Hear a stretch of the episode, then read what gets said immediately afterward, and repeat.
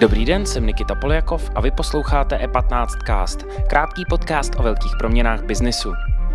Covid sebou přinesl nejen zběsilý závod ve vývoji a výrobě vakcín, ale také nastartoval rozvoj technologií ve zdravotnictví. Kam směřuje tento biznis po covidu a jak dostat nové lékařské technologie i do Česka? O tom se dnes budeme bavit s Janem Růžičkou, který žije a pracuje v Hongkongu jako Chief External Affairs Officer pro skupinu Home Credit a také píše a přednáší o transformaci zdravotnictví. Velká část zdravotnictví je retailová z podstaty. Nejdřív pro vás mám výběr krátkých zpráv. České banky jsou vyčerpané pandemí a tak honí výnosy, kde se dá. Během uplynulých měsíců snižovaly své nízkoúročené vklady u České národní banky a uvolněné peníze nalévaly do českých státních dluhopisů a pokladničních poukázek, tedy krátkodobých půjček státu. Výnosy ze státního dluhu totiž zejména v prvních měsících letoška rostly a významně tak převýšely pouhé čtvrt procento, na které aktuálně banky dosáhnou svými úložkami u ČNB. Výsledkem mohou být dodatečné zisky bank v řádu jednotek miliard. Na Ústecku by se mohly vyvíjet a vyrábět kanonové věže německých bojových vozidel pěchoty Lynx pro českou a maďarskou armádu a zřejmě pro další země. Vznikl by společný podnik firmy Rheinmetall Land Systeme a českého státního subjektu, který by se však na projektu musel finančně podílet. Nabídku německé zbrojovky obdržel premiér Andrej Babiš. Uvádí se to v dokumentu, o němž jednala vláda. Budoucí investice a zájem skupiny Rheinmetall o Českou republiku se od zahájení našich aktivit, kdy jsme v roce 1992 založili závod v Termicích na Ústecku, zvýšily, řekl deníku E15 viceprezident pro obchod Rheinmetallu Oliver Mittelsdorf. Technologická společnost Palantir, působící v oblasti datové analytiky, zvažuje, že vstoupí investičně do Bitcoinu. Uvedl to její finanční ředitel David Glazer. Byla by tak po Tesle další firmou, která této v současnosti nejhodnotnější kryptoměně věří. Podle Glazera zváží Palantir nákup i jiných kryptoměn. Podívejte se na naši účetní rozvahu 2,3 miliardy dolarů v hotovosti na konci čtvrtletí. Prohlásil v narážce na možný vstup do Bitcoinu Glazer.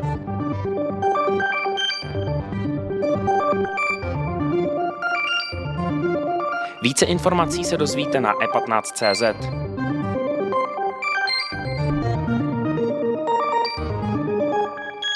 A už tu vítám Jana Růžičku. Ahoj Honzo. Ahoj Nikito, zdravím do Prahy z Hongkongu. Jaká je situace u vás v Hongkongu? Očkujete neboli jabujete? Jako by zítřka nebylo? V Hongkongu je situace velmi dobrá. Máme jeden jediný případ covidu na 7,5 milionu obyvatel. Eh, zároveň, což si můžeš najít i ve světových statistikách, eh, Hongkong je velmi liberální místo z hlediska eh, přístupu k podobně se Spojenými státy, s Anglií a Izraelem. Hongkong je jedno ze čtyř míst, kde když ty bys byl tady se mnou v Hongkongu a měl si zájem zítra ráno jít se nechat očkovat, třeba Pfizerem, tak zítra ráno ten jab, to očkování dostaneš velmi flexibilně, velmi dobrý očkovací systém, dají ti očkovací průkaz do mobilu a, a do budoucna s ním můžeš jakožto s očkovacím pasem vyrazit do zahraničí. Takže situace v tomto ohledu je velmi dobrá. A sleduješ situaci v Česku? Jaký vnímáš?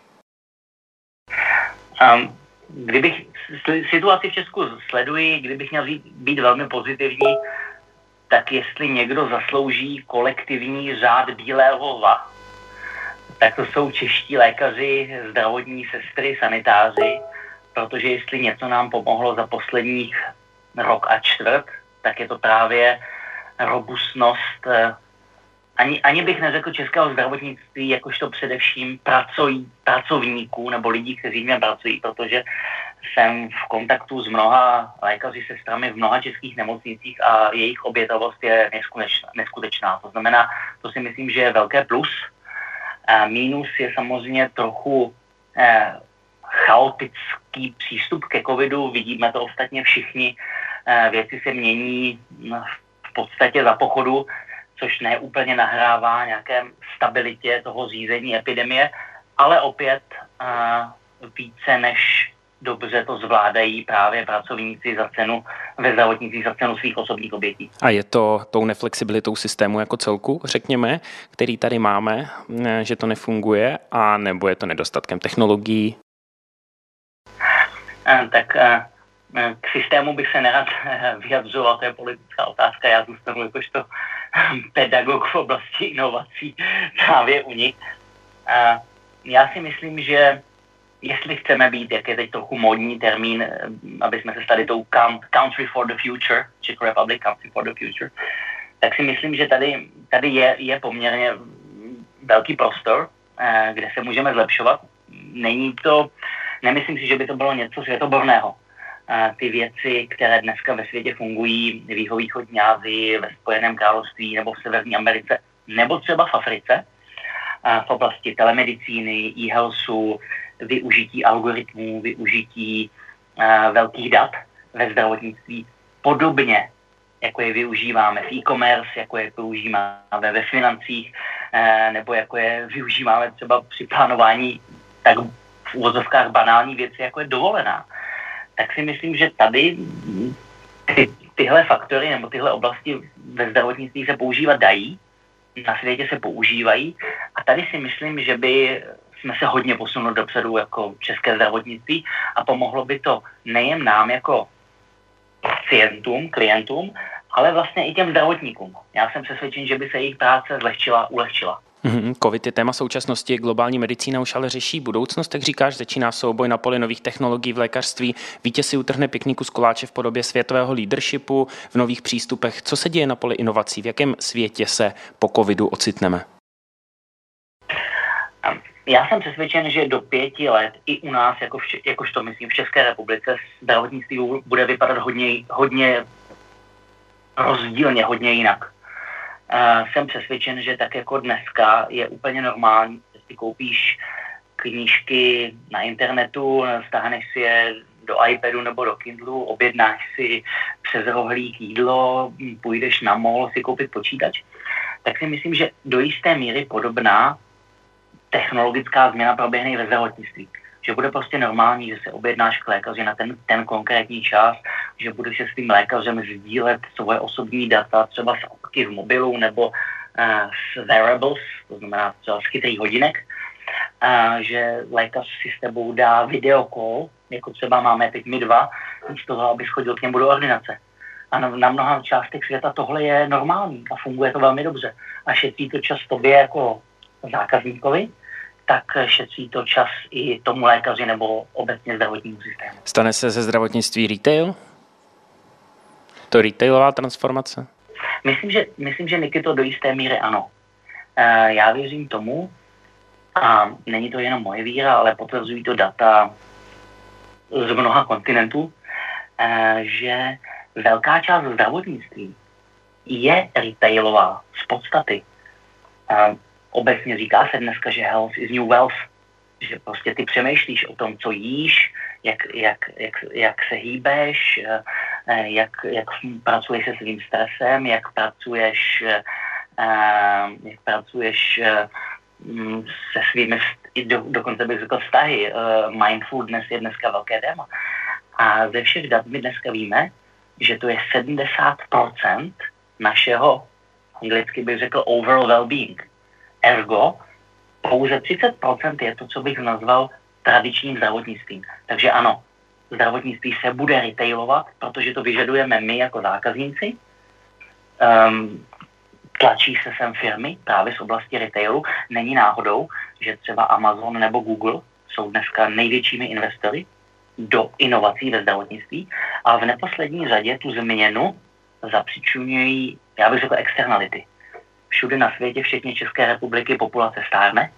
Máme vyzjednodušeně řečeno více důchodců než těch, kteří nyní pracují v rámci zdravotního systému.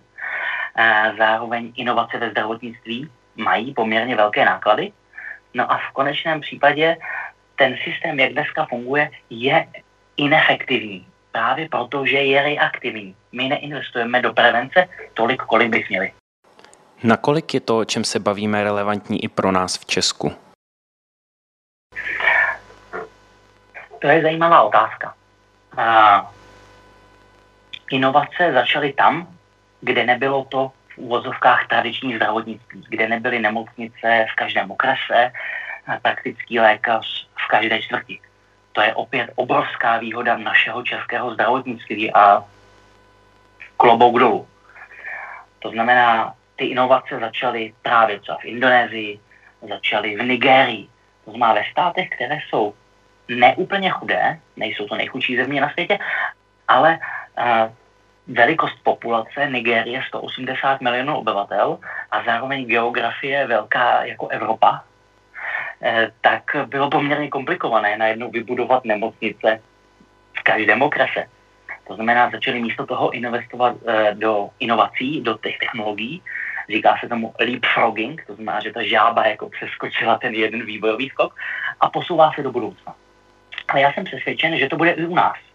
Právě proto, že ty, to jakožto klient, který chce se objednat k lékaři, podobně jako se objedná, nevím, eh, na návštěvu, když budeš potřebovat vyměnit eh, kola u auta, zimní gumy, tak si objednáš na ten přesný čas a očekáváš, že tam bude nějaká kvalita servisu.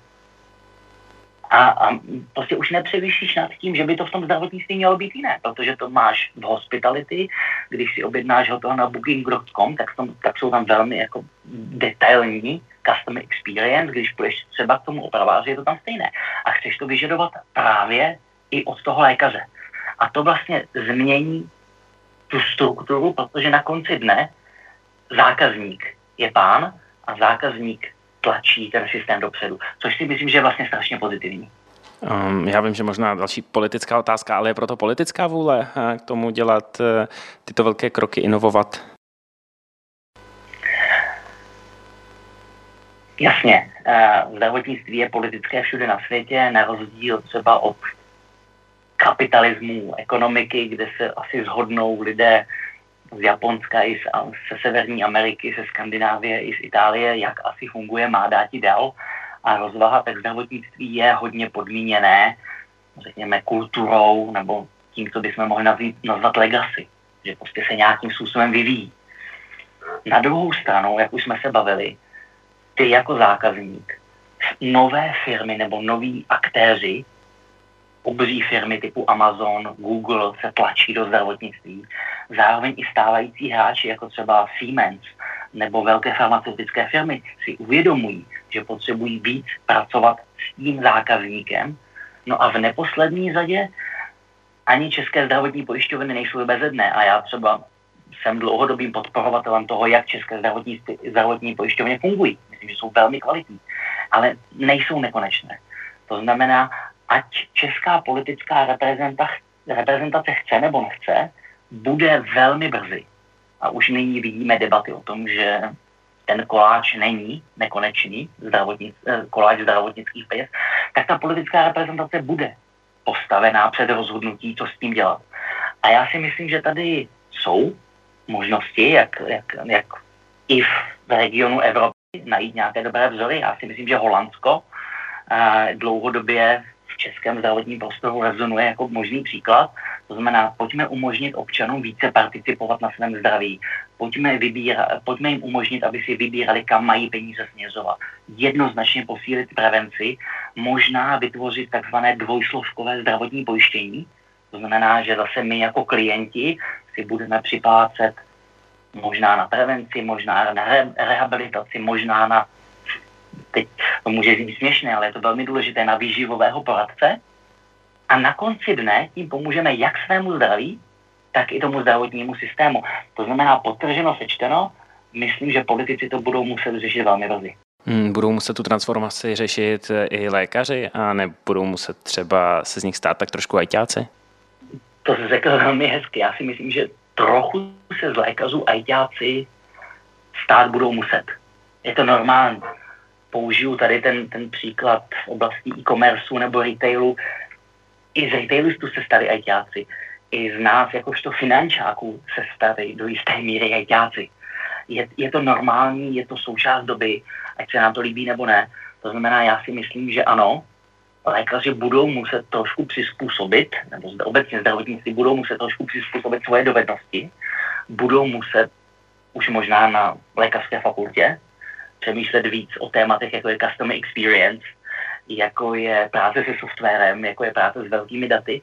Ale na druhé straně já si myslím, že to je posune dopředu a že tím pomůžou nejen nám, jakožto pacientům, nejen tomu zdravotnímu systému, který si myslím, že tak to bude efektivnější, to znamená, za stejně peněz dostaneme více muziky, ale pomůžou i sobě. Lékařů a, a sester je málo. Nemyslím si, že by v příštích letech chtěl medicínu studovat větší počet Čechů, Moravanů, Slezanů a tak dále. To znamená, já si myslím, že ta efektivita pomůže i jim a budou mít vlastně více času na, na, na tu svoji práci. Hm. Honzo, díky moc, že jsi připojil. Posílám pozdravy do Hongkongu. Eh, zdravím do Prahy a stay safe and healthy. A závěrem, šéf Facebooku Mark Zuckerberg bude dojít Bitcoin. Doslova, jeden z nejbohatších lidí světa zveřejnil na sociální síti fotografii svých nových domácích mazlíčků, KOS, které nesou jméno Max a Bitcoin. Druhé jméno vyvolalo spekulace, zda se Zuckerbergova společnost nechystá investovat do nejznámější kryptoměny. Někteří konspirátoři dokonce tvrdí, že Facebook už do Bitcoinu téně peníze nalil. Díky za pozornost, tento podcast můžete poslouchat každé všední ráno na všech streamovacích platformách a na webu e15. Música